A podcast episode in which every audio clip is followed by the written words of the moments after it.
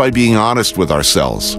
As a nation, for decades, we were perfectly happy to write off whole neighborhoods, whole cities, whole generations of young men and women, as long as it was an inner city problem, an urban problem, which is to say, a black people problem, a brown people problem. Send them to prison, into a system from which they'll never return.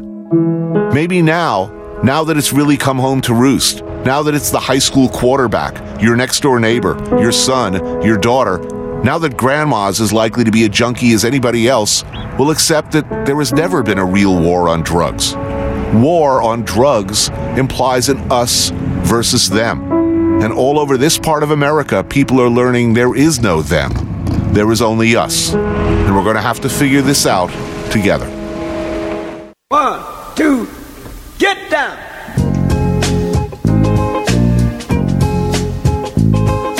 Paid the cost to be the boss. Cost to be the boss. I paid the cost to be the boss. Look at me.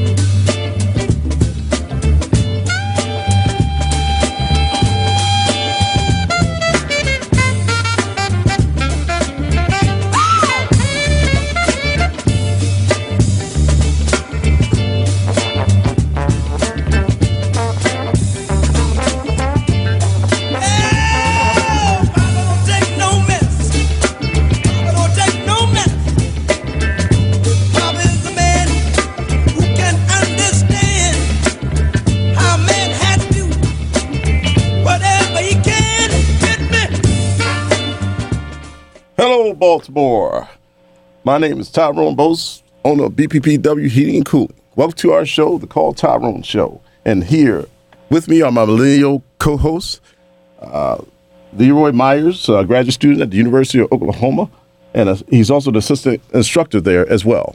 And he's in Oklahoma now, and people in Oklahoma are listening to us even as we speak. Say hello, Leroy. Hello, Baltimore. All right. And then we have uh, Zachary Leacock, social media entrepreneur who majored in uh, audio production, radio, TV, and film at Howard University, the Black Harvard. Uh, he is here with us as well in the studio. So we have a, a, a barrage of talent coming at you. Good afternoon, Baltimore. Okay. Uh, what you just heard, uh, Baltimore, is uh, a sampling of James Brown. Okay. Now, we're not going to talk about James Brown extensively. We're just going to mention him in passing, but we must mention because, you know, the man's birthday is tomorrow. Okay. James Brown's born um, on May the 3rd. So tomorrow's his birthday. And, and I'm just uh, giving a shout out to James Brown. And he had a very uh, big um, uh, impact on music, music as um, um, music in, in our, our time, in our time, and and even the young people may be saying, "Oh, so what's the big, big deal about James Brown?" But so one of the things about James Brown was his band. The James Brown band was renowned, and one of the most sampled, one of the most sampled uh, uh, beats in uh, hip hop history and in popular music is uh, James Brown's drummers, uh, Clyde Stubblefield. Uh, I'm sure Zach knows about that. Right, that's from the uh, Funky Drummer record. That's one of the uh, most used breaks in uh, hip hop music uh, throughout hip hop history. So you can see this is the father of funk and um, you know the Godfather of soul if you let him tell it. So you can see how he influenced uh, music, you know, uh, in our you know generations upon generations, and he still continues to influence music because the records are being cut now today, even as we speak in hip hop, are influenced by James Brown and the James Brown Band, and he's still keeping it funky, even though he's on the other side. Right. Okay. so, so what we're going to do today, we um we, we got a number of um, issues we're going to talk about. Um, we're going to talk about you know uh, uh, some of the things that you know how we got to where we are, and we're going to talk about some solutions. And so let's uh, right right right right away. And then we're also going to talk about uh, Port Covington, and uh, we're going to touch on uh, Tyrone West.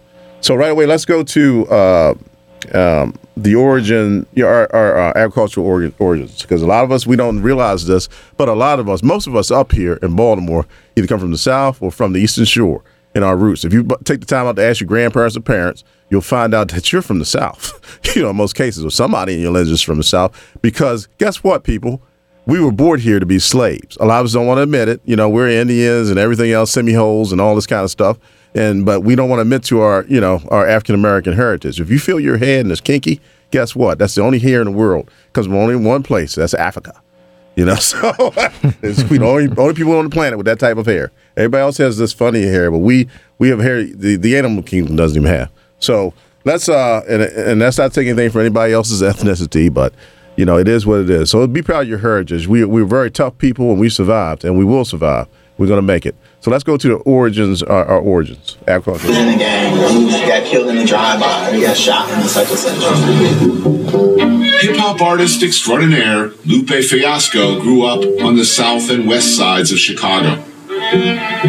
But inside, his home was always an island of sanity, a supportive, creative environment. What, what was different about your family? My mother and my father were very intelligent and politically oriented and active.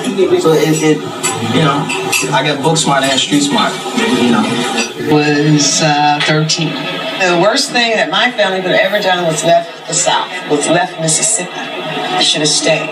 But this was a land of opportunity here. in It Detroit, was, and they great came cities out, the you know, north. then we were never hungry down in Mississippi. We got here, depending on welfare, whatever, and they became alcoholics, abusive to the children and wives, and the children came out in the streets, and just everybody lost control, and now it's Okay, now the- even though this, this this story happened in Chicago, the same things, people that plague us uh, in all of our cities, are same same type of origins. If you look, that's like ten major cities where black people live, and, and um, uh, shoot, um, among them are Detroit, Jackson, uh, Mississippi, uh, Miami Gardens, uh, Miami Gardens, Florida, Bmore, Memphis, New Orleans, Flint, Michigan, Montgomery, um, Savannah, Georgia, places like that, that where where there's large populations, the largest populations of black people in this country.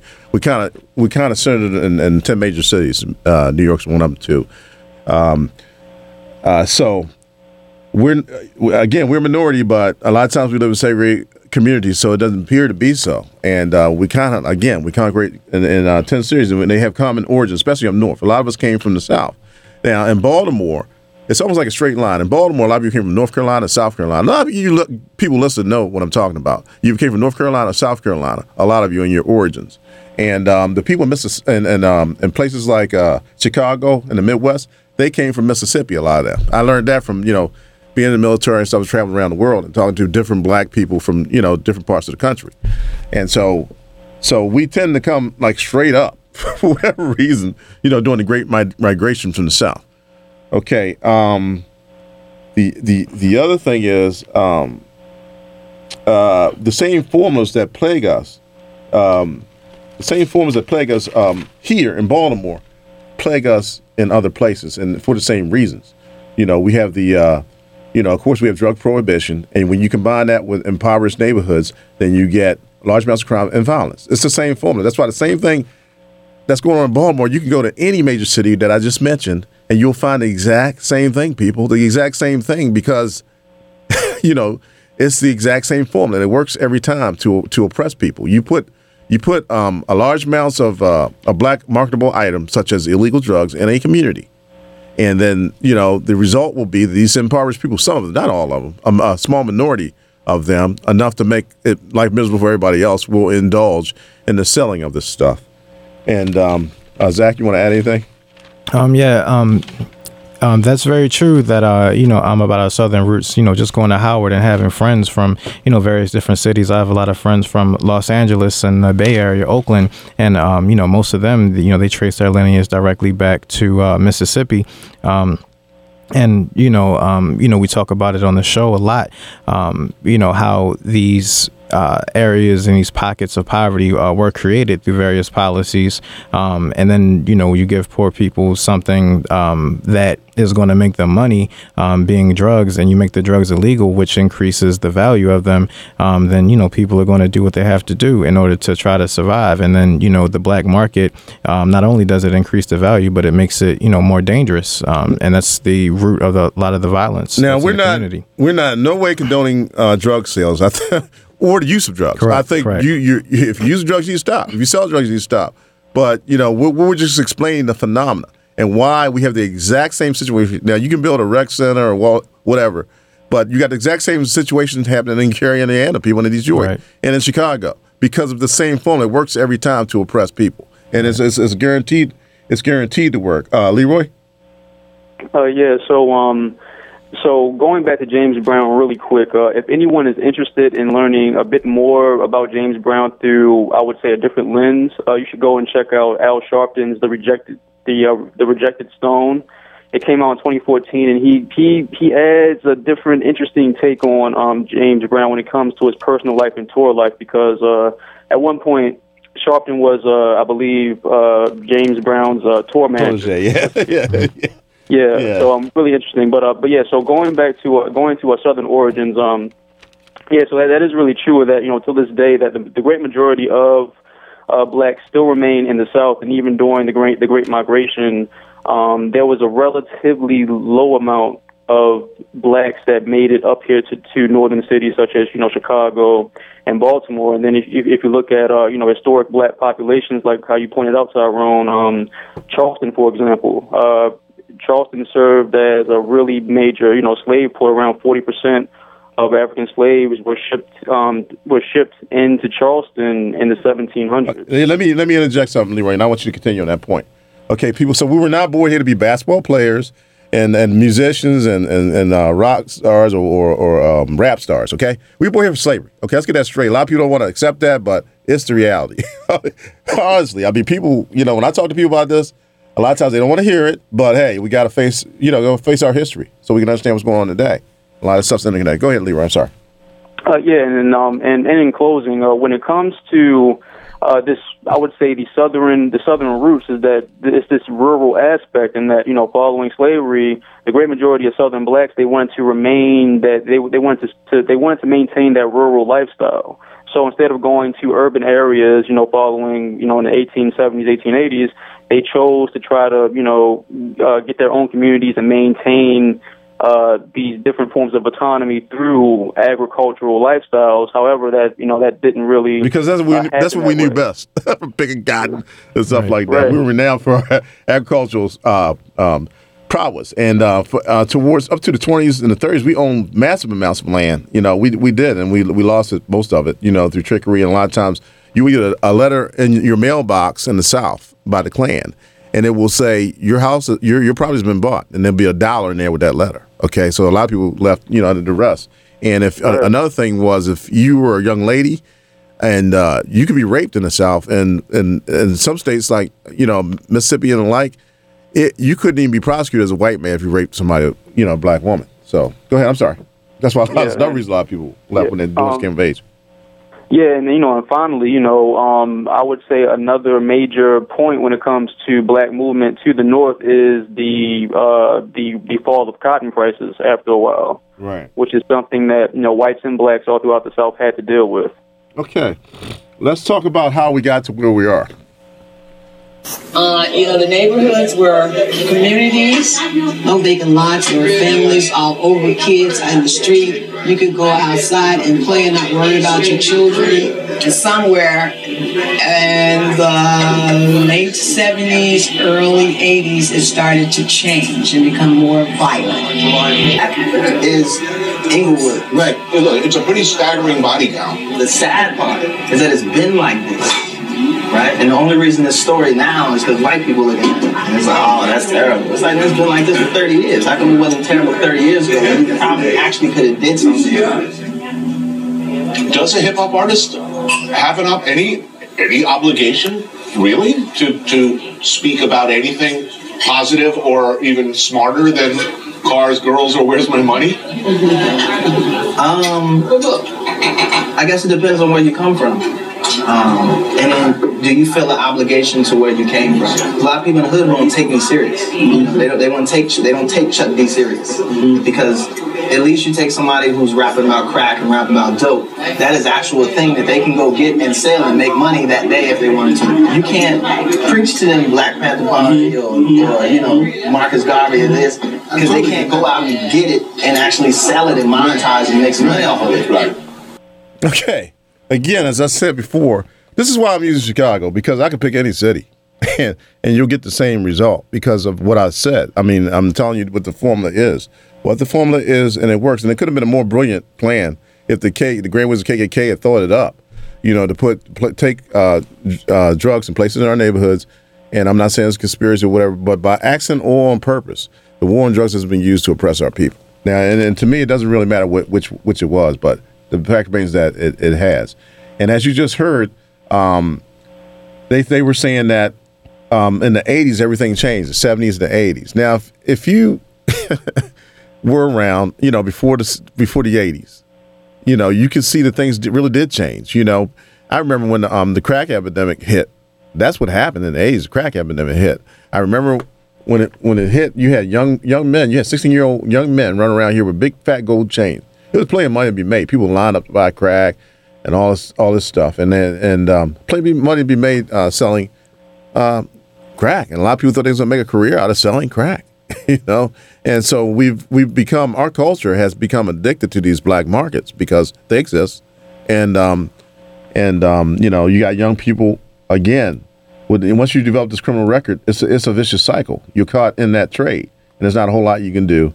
You know, you know it's, it's hard to get a job and all that stuff once you get branded as a uh, an ex offender. It's like a brand. It's like a slavery brand. I'm sorry. I'm sorry, Zach. I was going to say yes. Um, and you know, yesterday um, I went to the gas station and I was talking to somebody who was uh, outside, uh, you know, begging for money, and I asked him how did he get into the situation. You know, how did he get here? And he said every time he gets out of jail, um, there's no opportunities, and you know, no matter what he tries, he said this last time he got out of jail, he um, you know tried to get some housing and he had everything lined up, but you know some things didn't work out because of his various convictions, and so now he's sitting outside of the gas station, um, you know, you know, asking for money.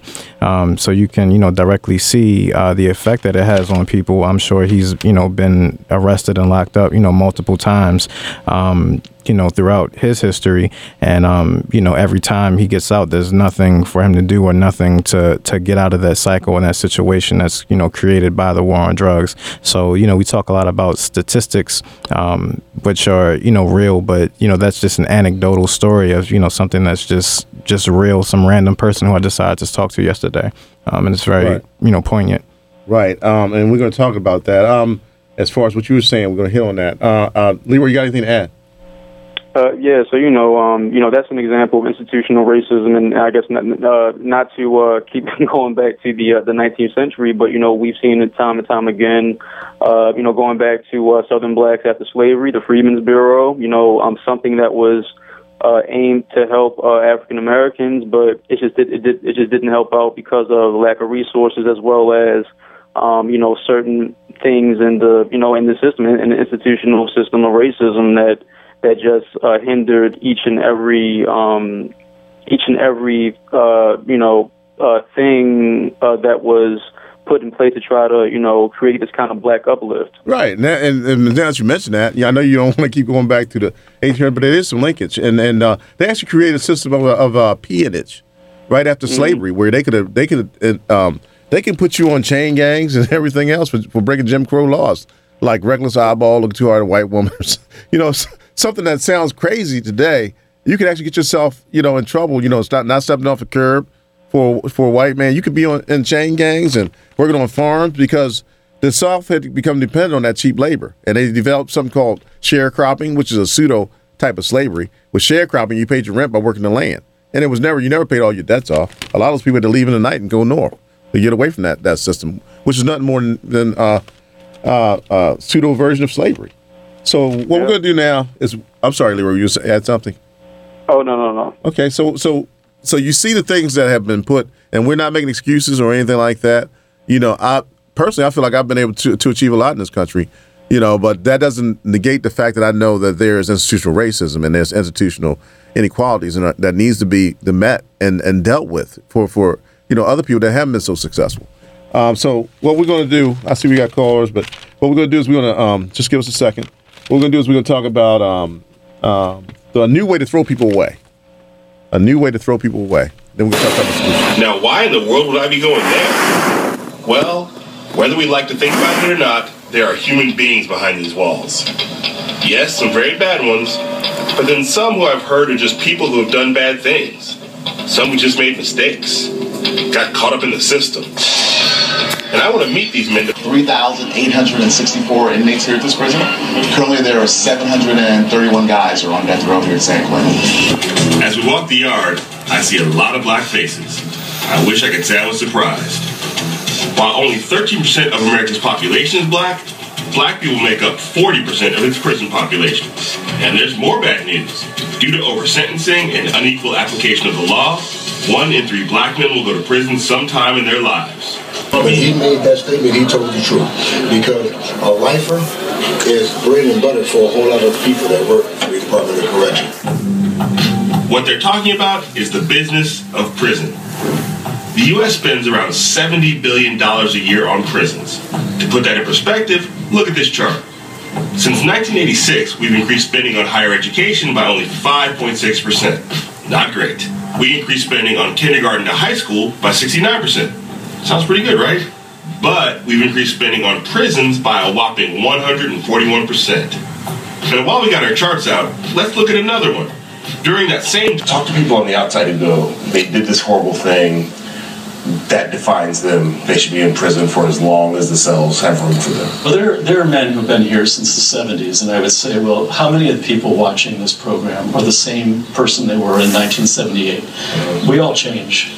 I think the greatest tragedy in our culture is that we found a way to kind of throw people away and ignore them. And it goes against my values as a Christian, but I think it goes against our values as Americans that these are people, these are our fellow citizens, and there's so many of them, and disproportionately men of color.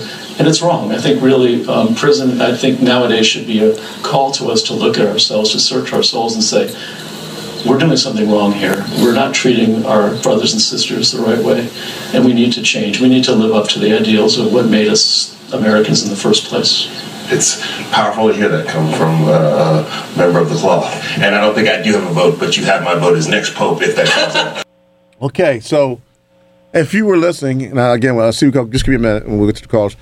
Um, so, so, you see, if you were listening to that clip, you were paying attention. They were saying that one in three, one in three um, uh, African American males born today are going to be incarcerated at some point in their life. Okay, that's why we harp on things like the Tyrone West uh, killing and and and the Freddie Gray killings because our children, grandchildren, we don't change things. The way the system is set up to entrap us and our, our kids and our, our people with this mass incarceration BS, then somebody in your family, one one out of three black males in your family will be incarcerated. We don't want them beat to death over stuff like they said they would look for marijuana with Tyrone West. That's not. I mean, and I, I when I got a chance to talk to uh, Bernstein on the phone, I told him I, I didn't care if it was seventy five pounds of marijuana. That's that doesn't give you right to kill somebody. It's not a capital offense. Okay, let's go to Leo. Okay. Good afternoon, Leo. Yes. Good afternoon, my friends. Good afternoon, and Leo. I thank you for what you're doing and the way you're doing it in bringing a, a higher level of consciousness on how many of us have been programmed. Uh, and when when I hear the term genocide, I I know it has been defined as the systematic extermination of a people and I guess when I hear others say, well, blacks are killing blacks, why do we do that? As if we don't understand how we've been programmed. I'm not justifying it. Absolutely I'm not, not. saying it Nobody should happen, is. but I am saying that we've got to keep exploring ways to break the cycle and the chain that you've so clearly laid out for us on how we've been trapped. It is by design. And so, uh, again, I appreciate very much. Just want you to know what you're doing and the way in which you're going about it, perhaps more of us will search for answers instead of condemning each other and understand that black unity can only be achieved if we uh, join hands and, and not allow ourselves to be divided and conquered as is the case today. And, and the drug trade is an, a classic example. It's a trap. That, that's here for Brilliant. us to brilliant, brilliant trap. to use to kill us, and we've got to come out of that trap and not allow ourselves to co- continue to be victims of genocide. Right. Thank you so much. Thank you, Leo, for calling and calling in uh, next week. Um, yeah, um, Shaka Zulu was. Uh, if you saw the movie Shaka Zulu, um, I didn't read. I didn't, I didn't read the book. I should have, but I didn't, I didn't get a chance. By the way, there's a new book on James Brown out too by by uh, I think his name James James McBride. Um, that's very informative. Twenty uh, came out in 2016. Uh, that that you know, you could that, if you want to learn more about James Brown. Um, but uh, Shaka Zulu said that the way you trap a monkey, um, if you were paying attention, is very, very, very wise. Is you you um, take some sweet fruit and you put it in a bottle, okay, and you put the fruit within so the monkey see the fruit or smell the fruit. And once the monkey reaches his hand into that bottle, oh, by the way, by the way, Shaka Zulu was a great African warrior. He's a uh, those you that historically challenged. He was a, um he had an empire. The Zulu nation was his was his empire. Okay, so he said the way you trap a monkey, and those monkeys were delicacies, uh, by the way, in Africa, in that part of the wo- world at the time. And he said the way you trap a monkey is you put some, some sweet fruit in a bottle, and what the monkey will do is he'll he'll smell that fruit and he'll go up to the bottle and he'll stick his hand into that bottle. He'll grab a hold of that fruit. But the way the bottle's designed, you, he can't get his hand out while he's holding that fruit. As long as he's holding that fruit, he can't get his hand out of that bottle. And that monkey will hold that fruit uh, long enough for you to walk up on him and bang him upside his head and knock him silly. And that's how you catch a monkey. Okay, and this is, and I don't want to compare, compare. Don't get me wrong. I'm not comparing black people or Negroes selling drugs in, in, in our communities as you know any type of primate or anything like that. Because we have very bad history of people comparing us to primates. You know, even the, even compare the president's family. You know, in some of these articles I've, I've unfortunately read. Um, but we got to get out of this trap. You know, we got to figure things out and see what's really, you know, what's really in this. And that that war on drugs, I'm telling you, is leading to mass incarceration. That, that is the formula, and it works in every major urban area with black folks. Next caller. Okay, we'll go to Mark. How's it going, Mark? Hey, brothers, how y'all doing today? Doing all right. Great show as usual. Um, man, you know I'm so glad that you, you that you talk honest about um, what the crack addiction uh, did to our um, community. It destroyed it. we don't have a community anymore. Like they were saying on that clip, we had nice communities. I remember the Afro cleanup block. You remember that stuff? And we actually had real communities. We don't have. That they don't exist anymore. Yeah, they, they don't exist. You know as well as I do, Mark. The things things aren't the, way they were before crack hit us. You know it destroyed our community and it wreaked havoc. We were proud of our communities. We were proud um, of how clean our blocks were. We had a clean clean block uh, um, competition to see who had the cleanest blocks. We did, Tyrone, and you know I'm gonna tell you, Tyrone. One thing I I I, I, I take my hat off to people like John Singleton and people that did movies, the Hughes brothers and stuff. They would they were um, honest about what was going on in California. Not only the police, um, you know, in every one of those movies they show you the police uh, corruption, but they also showed you the, the, the killings and the and, and and the people coming out. You know, uh, uh, look, one guy said he came out and uh, his son was three years old. He left his son standing out there on the steps and went around the corner to get some some crack and stuff like that. You know, and then you see the you know the, the mothers and and what it's done. to Right, right. And a lot of people call the fastest growing population. Right. You know, it's, it's crazy, Tyrone. T- minority Let me women are the interject. Let me interject, uh, Mark. A lot of us have caught on to that crack thing, and then there's there's not as big as much as much crack as you used to see. Crack addiction. A lot of people have been, fortunately for us, have been able to break that cycle. What we haven't broken, however, because they got this new face of addiction, is Uh-huh. the cycle of where, you know, we're we're selling this stuff. You know, and, and uh, we need to break that cycle uh, for the sake of our young people. Somehow we got to figure out a way. Either we got to have to take the profit motive out of it, or or something, because it's a big, huge trap for our young people who can't see down the road that it's important to have a clean criminal record to get a job. And we're gonna talk about some solutions. You know, Tyrone, it's a lot of, um, you know, people don't talk about the fifty or sixty thousand. I was caught up in addiction myself for fifteen Right. years in June, God willing. Right. I'll be clean and sober twenty six years. Um, and I have a a meeting in my neighborhood at our action center, and that brings me to this point, um, Tyrone. At the action centers, a lot of times people don't get the information as help. The, the at point, case in point, a young man was homeless.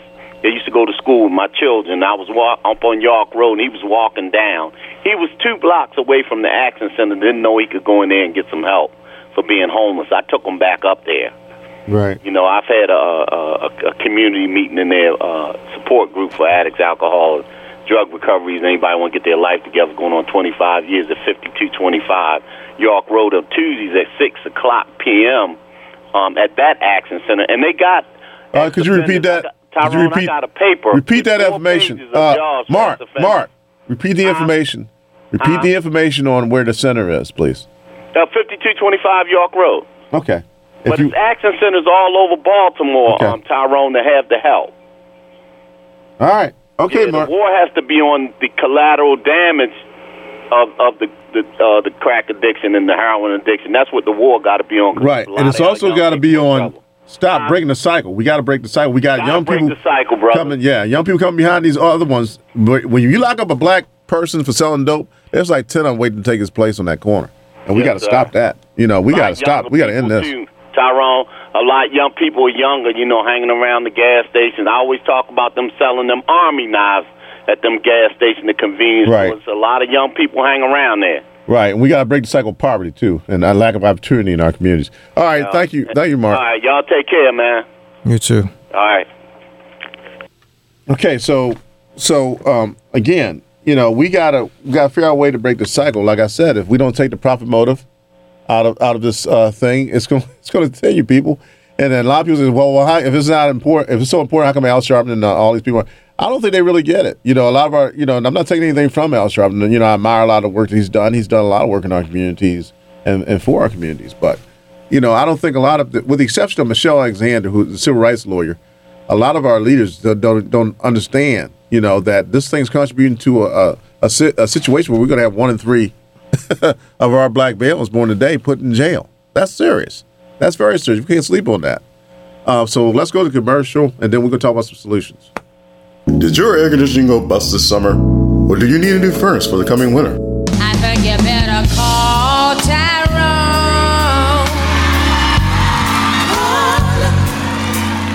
Those other companies tried to reduce my family's bank account to zero. But when we called Tyrone, he became our hero. Hello, this is Tyrone, owner of BPPW, telling you don't be overcharged for your air conditioning and heating installations. BPPW can install a new furnace, heat pump, or air conditioning system at very reasonable rates. Don't wait until icicles are hanging off your nose this winter.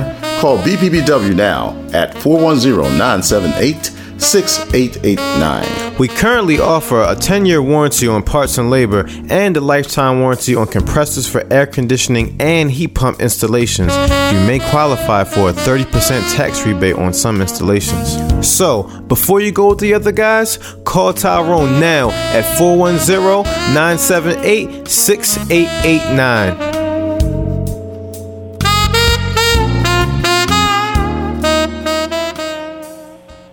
Okay, we're back once again with the Call Tyrone show and to call in and join in the uh, conversation. Go ahead and dial 410 481 1010. Uh, we'd love to hear your input. Absolutely. Uh, we would love, love to discuss your views on this as well and, and solutions some solutions you may have. You know, I, I certainly will be the first one to admit I don't have all the answers, but I do know some of the problems. I can identify problems. I I'm very good at decision making and uh, identifying what a problem is and attacking the source of that problem. I've been doing that all my life as, as, as a businessman and, and as an army officer. So this is not something new to me. I can see when I can see things, you know, clearly uh, what's caused the problem. I'll try to immediately come up with a solution for that problem you know, if I can. And you know, the things that you can solve, you try to solve. The things you can't, you'll spend a lot of time dwelling on it because it'll drive you insane. Uh, we just had an election, by the way, and um, okay, very simple, very fun. On a national level, we just had, you know, we just voted. You know, we all voted in the primaries on Tuesday, um, last Tuesday anyway, and uh, very the national level, uh, national level was very simple. Everybody, look, people, Donald Trump's going to be the Republican nominee. All right, I know we're fantasizing that somebody's going to stop him. There are enough people that actually, no matter how many people dislike him, they actually want a wall built between Mexico and the United States. There's people that actually feel that way. You may not agree with it, but guess what? There's people that actually want a wall built between here and Mexico. They do. And they, they, they agree with just about everything Donald Trump is saying. There's enough people to have him currently the front runner- and the presumptive nominee. So let's stop hanging on to this fantasy that somehow, you know, it's, it's not going to happen. I believe um, to, that Donald Trump will be the uh, um, uh, Republican uh, nominee. And anyway, the people that's running against him, they're worse. well, I mean, I mean, the one guy that even has a chance, um, what's uh, uh, Ted Cruz. Cruz. Yeah, Ted Cruz. He's worse than Donald Trump. This man um, uh, recited green eggs and ham, you know, on the floor of the Senate. So you can imagine the the, um, the uh, nominees for the uh, Supreme Court that he's going to have for us. That's going to be very painful. I mean, if, if he becomes the uh, um, nominee, and can somebody please tell me why is John Kasich running for president of the United States? John Kasich got about as much as much chance being president of the United States as I do. Okay, I, I probably got a better chance. You know what I'm saying? But um, John Kasich, I mean, he, I think he won like one state, his own state, Ohio. He's governor of Ohio, the only state he won. So I don't know. Every, I mean, uh, he maybe he needs to get some mental help because he, every time he he comes on, he says says how he's going to be the president, and he's the only one that can beat Hillary Clinton. Now, if he's the only one that got can beat Hillary Clinton, the Republicans are in trouble. you know, because he can't even win an election. Okay, and uh, Clinton seems to be the um, presumptive nominee. Yeah, uh, and we all love the Clintons. You know, like I said, we all love because uh, Bill Clinton knows how to play the saxophone, and yeah, you go to church with y'all, and, and you know, hold hands, and they and they eat uh, chicken with y'all at the church. And Hillary has hot sauce in her bag. right, right. So, you know what? You know, okay, that's your thing. I would rather have somebody that's going to. Um, we got some serious issues as as as uh, African Americans in this country, and I would like to have somebody that will address those issues. You know, it's an emergency situation, and um, from what I've seen, Bernie Sanders seems to have a plan. You know, to put black people back to work, to um, you know address the issues that impact us as black people. He's the only one that's saying it outright. You know, out loud. As as far as you know, as far as I'm concerned, and and uh, Hillary Clinton. Okay, fine. Y'all want to? I know that I know the feminists are mad at me because you know if you're a feminist, you want Hillary Clinton to be the first female president. It doesn't have to be her, people. It doesn't have to be her. And um, and her husband actually designed the system of mass incarceration, or or passed the bills for it that that we're suffering from today. So I don't expect anything to change with her. But this whole field is abysmal as far as the national level. I you know I don't see anybody that I'm really crazy about in the national level. And um, as far as the uh, the, the local, uh, including uh, Sanders, by the way, but as far as the local level, um, uh, it looks like Pugh is going to be now. I know Sheila Dixon is is um, contesting it, you know, because it's so close, and and I would if I was her. but for now, it seems like uh, Pugh is going to be the um, the mayor of Baltimore because she's gonna she's the, re, the Democratic nominee. Okay, she's gonna run against the Republicans. She's gonna win. Baltimore's a Democratic town, so there's no chance of any Republican becoming mayor. I don't. We haven't had a Republican. Was it McAllen or somebody? Low, like past, you know, 40, 50 years. So that's not. I don't, so she, as by winning the, the uh, Democratic uh, nomination, she in fact will probably be, if it holds up, and the, the, you know, she in fact will probably be the, the uh, she's a presumptive mayor of Baltimore. Okay, and um, hopefully she's better than what we've been looking at. And um, some of the things she said is, is, is you know, and again, the numbers for one, 410 481 1010 410 481 1010 if you want to join in. But some of the things that she said, I actually, I actually like. Um, she was, she wants to, uh, she wants balance between the business and the uh, political communities because we're they basically run, Baltimore Development Corporation basically runs Baltimore City. Okay, and um, you know, um, she um, some some of the things she said uh, she for, that disturbed me. She does, she doesn't want to offer an opinion about Under Armour. You know, she wants to um, uh, keep things as they are, not question what the uh, new mayor's doing. But you know, she wants to stay out of that and just start from from, from where she's she's coming in at. And um, and uh, okay, uh, uh, Stephanie Rawlings Blake's uh, chief of staff, uh, Parthemos, hosted a meet and greet for a few people in Greektown. So people are thinking that she's going to be the mayor. Okay, so they already accepting that. And by the way, that uh, Cal- in case you didn't know, Kaliope Parthemos, I don't know if I'm pronouncing that right, used to be the deputy mayor until people found out she lived in Baltimore County. so you actually have people from Baltimore County running the city. But hey, you know, hey, uh, the uh, the police, most of the police force is from outside the city, and, and most of the fire department. So, you know, I guess we don't care. But um, I, I, I certainly don't believe that anybody that's not a resident of Baltimore City should be deputy mayor of anything. You know, I'm, I'm really against cabinet officials that aren't residents and have a vested interest as being, you know, run the city. Because you you have people qualified in the city, people, to do those jobs. You know, don't feel like you have some kind of inferiority complex. Stand up and demand stuff. Stop demanding stuff. Demand these people live here. Let them, you know, if they if they want to run the public public schools, let their children go there. Okay, don't be subject to to the dictates of people that have no vested interest in your situation. Okay, and and some of the other things she wanted to do. Uh, a ver- uh, version of the uh, Dollar House program. I, I really like that. And uh, the thing to remember is what made the Dollar House program a success. If she's listening, and I hope she is, or City Council, anybody you know that has power to, to do anything with the Dollar House program. The thing that made it a success was not so much that the houses cost a dollar. That's very important, you know. But a house could cost twenty thousand. You know, what made it successful is the um, low interest loans. They were one percent loans that were offered by the city, and people, oh, where we getting the money from? Where we getting the money from?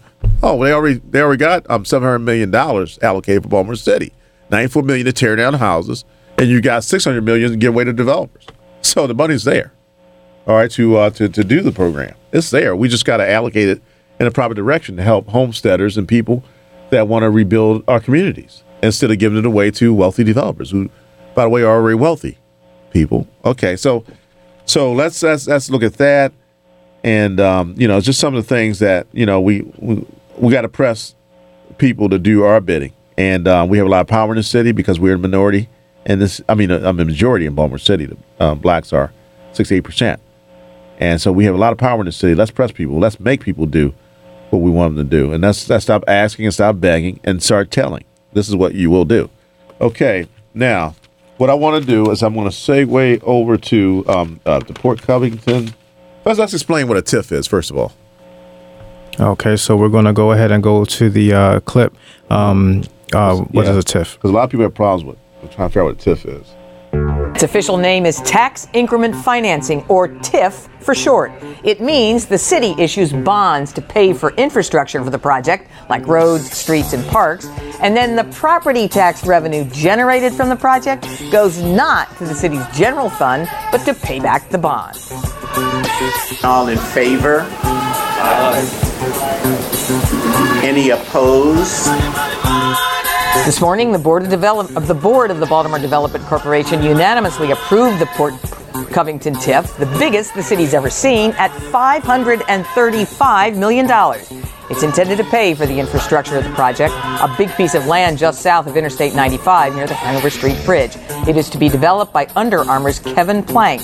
The project includes a new headquarters for the company, other office space, housing, and retail. Its total cost $5.5 billion, most of it paid for through private investment. Before the vote today, one board member brought up last spring's unrest in Baltimore to stress the project should have a broad benefit to the city.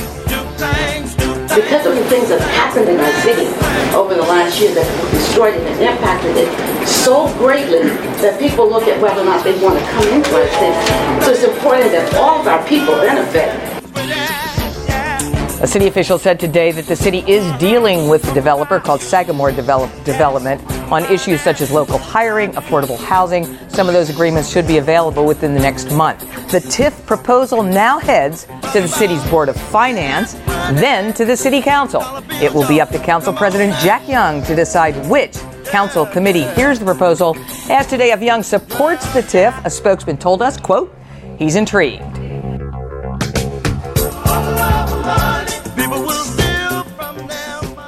Okay, and TIFs get a little more complicated and, and a little bit more shadier than what the way they explain. That's like the whitewashed uh, version of it. We'll go over, you know, how how devious these things really are. These instruments really are. Um, and and and, and uh, Catherine Pugh said something that was very poignant. What she said was, "We need to share," and I hope she's uh, sincere. We need to share the wealth. Pugh said, and I'm reading this from the Sun, um, the last issue of the Sun paper. I mean, the Sunday Sun. We need to share the wealth, Pugh said. We need to increase opportunities across the board.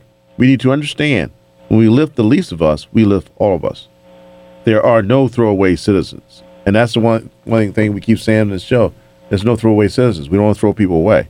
And these people that have these criminal records, they're going to be with us. They're not going nowhere. They're not going. And everybody in jail is going to get out sooner or later. These people aren't going anywhere. And we need to make a way for them to actually rehabilitate. Uh, Zach, you want to explain what the TIF uh, are actually for? Well, the TIFs um, are supposed to be for uh, uh, businesses to, um, you know, help out in blighted areas. Um, so I'm looking at the Baltimore Brew now, um, and they have a quote from uh, Councilman uh, Stokes, um, who said that TIFs are supposed to be for businesses in commercial areas that are blighted with high unemployment and high poverty levels. Um, so when you look at you know Port Covington, that's not a uh, residential area that could be uh, considered blighted, and also the uh, neighborhoods that are surrounding it, um, you know, wouldn't necessarily uh, consider you know to be blighted. Um, so the investment is you know going to an area that uh, you know really doesn't need it. Um, you know that money could be going to an area that's actually uh, blighted, such as Sandtown, Winchester, uh, Park Heights, or you know anywhere else. Um, so that's that's five hundred billion dollars that's going. You know that Baltimore's going to be leaving Baltimore for ten, uh, about ten years, and we're not going to start getting it back to about twenty thirty eight, I, I believe.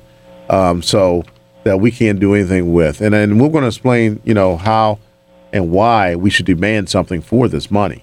Uh, but first, we're gonna go to uh, we'll try to explain the Port Covington deal. There was concessions that they seem to want to agree to, but we need to get this stuff in writing. So let's explain uh, the Port Covington deal approval. It wasn't just the Port Covington developer with the mayor today, but ministers and community leaders all touting the project as a $7.6 billion, 42,000 job creating project that creates a whole new neighborhood in the city south of 95. We must get this right. And I believe that Port Covington will deliver for Baltimore City. At a time when we have corporations across urban America moving to other places, we have a homegrown Fortune 500 company that's bringing its global operations to Baltimore City. Proposed by Under Armour's real estate arm called Sagamore, Port Covington would become home to Under Armour's headquarters, along with other office space, as well as retail and residential space. To date, three agreements between Sagamore and the city were approved. They call for 20% of the jobs at the site to go to city residents. Sagamore will pay for a city hiring coordinator. It will spend $10 million over five years on training, youth programs, and summer jobs. And of an estimated 7,500 housing units, 10% will be affordable housing, with rents between $1,000 and $1,300. The developer says those affordable units will not be separate from the rest. We see this being an incredibly uh, inclusive area with integrated housing. Uh, we don't see taking areas and, and, and, putting affordable housing here and non-affordable here. We're putting it all together. Shouldn't be a goal because City Comptroller Joan Pratt and City Council President Jack Young both voted no on the agreements, even while saying they support the project. I don't like the way this has gone because it did not go through the council process like we did with Harbor Point. The project will go before the City Council in coming weeks. A representative of the Cherry Hill Community Association complained of not being included on the agreement on local hiring, suggesting jobs at the project should specifically go to the immediate surrounding communities. The city's Board of Finance reviews the project Monday in a public hearing. Okay, now the way this TIF works is uh, is there are tax increment uh, financing bonds, and um, by the way, the number is 410-481-1010, 410-481-1010 if you want to if you want to interject. But the way it is, correct me if I'm wrong, but the way these TIFs are supposed to work is they're supposed to be um, to pay for the, some of the infrastructure, the, the, roads, and all this stuff dealing with that that um, uh, project by Sagamore. Sagamore is just a real estate investment arm of Armor um, Under Armour Under Armour Corporation. They're a real estate firm. Um, so they're they're in business to make money, people. And um, so what they're going to do is they they want five hundred thirty five million dollars from the city of Baltimore. They also want uh, millions of dollars from the federal government and millions of dollars from the uh, state of Maryland. That's that's fine. You know they have bigger pockets, deeper pockets in Baltimore City. I think the budget of Baltimore City is three point five billion, or something of that um, area magnitude. Uh, last time I, I cared to check, I could be wrong, but but um, the way it's supposed to work normally is they pay for that stuff. Okay, they pay for it, you know, and they make up their they recoup the the money they pay for the roads and all that stuff, the infrastructure su- supporting the project by the sales of the buildings and, and and the services they provide. That's in the leasing of the of the land. Okay, normally that's what the, the private industry pays for that. But what they're going to do is they're going to use taxpayer dollars to pay for those those uh, features. You know, um, um, and I'm breaking this down to you, and and then what they're going to do is pay a special tax. A special tax means it's not an extra tax. It's what the taxes they would have been paying all along for the land. For the, for we all pay taxes. If you own a house, you pay taxes. Instead of the taxes going to the city tre- treasury, it's going to pay back the loan. So you can see, you know, how slick this thing is. Now they use the city money. They're using their regular taxes to pay back the loan with, that the city used the money to build stuff for in the first place. That's this is like if you own a house and the city says, oh, you know, you're living in, in a um, uh, depressed environment. So what we're going to do is we're going to build you a, a swimming pool with city money. To build you a sw- swimming pool with city money. Going to put wall-to-wall carpeting in your house. And then to pay the loan back, just pay your taxes on your house. And we'll use that money to pay for all that carpeting and, and uh, the, the, the new swimming pool we put in. So when you understand it that way, you understand how slick this is. There's very smart people that come up with these deals, and they're so complicated. The average person doesn't want to, you know, you know, get get their eyes sore trying to figure it out. Uh, Zach. Um, and then you know, with the with the money not going back into the city general fund, but to pay back a loan um, that doesn't benefit the people, um, you know, there is the um, the possibility of your average citizen's taxes, uh, you know, increasing to make up for that gap. Um, when you know the taxes that were being paid by this huge corporation are just going to uh, pay back a loan, and you know they say that um, that will benefit from it, um, you know, by the job opportunities right, right. and everything. But that's like get back to my story about the house. I can say, well, it's generating jobs. You know, the city's paying for the swimming pool and all that, but it's generating jobs. I need pool makers and I need uh, carpet installers for those jobs. That you know, so I'm taking city money, but yeah, I'm, I'm, I'm generating jobs. They're, they're working in my house. And then also too, they say you know only ten percent is going to be affordable housing and it's going to be integrated. And oh, the problem is integration. And and you know, um, from my understanding, uh, you, you, know, Sagamore being a private business, they're not necessarily bound to to these uh, terms. It's right. They're more not. of a- they're not bound to It's more of a you know good faith uh, thing. Right. So And- whether or not they sign it or not, you know, who knows what's really going to happen. and, and I want you to, I want somebody, you know, to let me know how many people you know works down in Harbor East that you know. So don't think just because, again, you don't have to live in Baltimore to work in Baltimore. Okay, these people come outside the city. Like I said, the Boston Police Department from out, uh, out from outside of Baltimore. We had a deputy mayor that was from outside of Baltimore. So you don't have to live in Baltimore work in Baltimore. So don't think just because you they're they're, they're um, saying, okay, well, we're gonna give you these jobs and some um, desegregated housing, you know, to live in. That um, it's it's it's a total it's all benefit. They're saying twenty percent of the jobs will go to city residents, but we got to make sure that in our over incarcerated communities like Sandtown, Winchester, that ex offenders can get those jobs as well.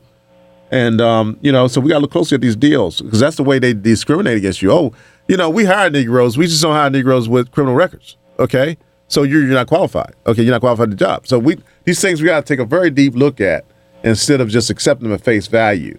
And they're saying that um, they're gonna use ten million dollars to pay for training, youth programs, and summer jobs. That's that's great.